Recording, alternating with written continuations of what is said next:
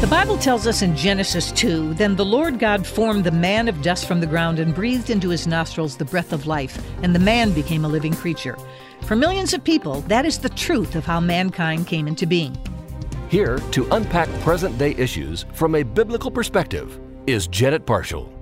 Suffolk University and USA Today wanted to find out the public's opinion on human evolution. They asked, What comes closest to your belief about humans in evolution? 29% said humans evolved into their present form without divine intervention. 24% responded, Humans evolved into their present form, but God directed the process. 37% stated humans didn't evolve. They were created in their present form by God. 8% were undecided. 2% refused to answer. The pollsters wanted to know who held the creationist position. What they found was that more women than men, people from the South and Midwest, Republicans, and black Americans hold to this position over all other categories.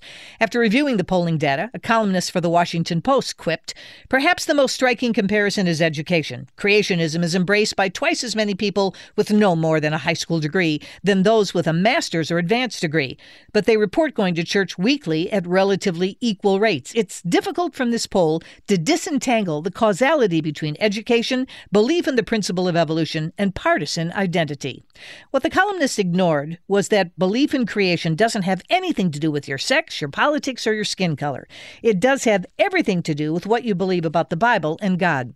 A study was done in 2020 by three University of Michigan researchers on the public acceptance of evolution. They wanted to see if opinions had changed between 1985 and 2020. What they found then was that with more education, college level and above, and with what they saw as a declining belief in religion, a majority of Americans were believing in evolution after almost two decades of people being split on the issue.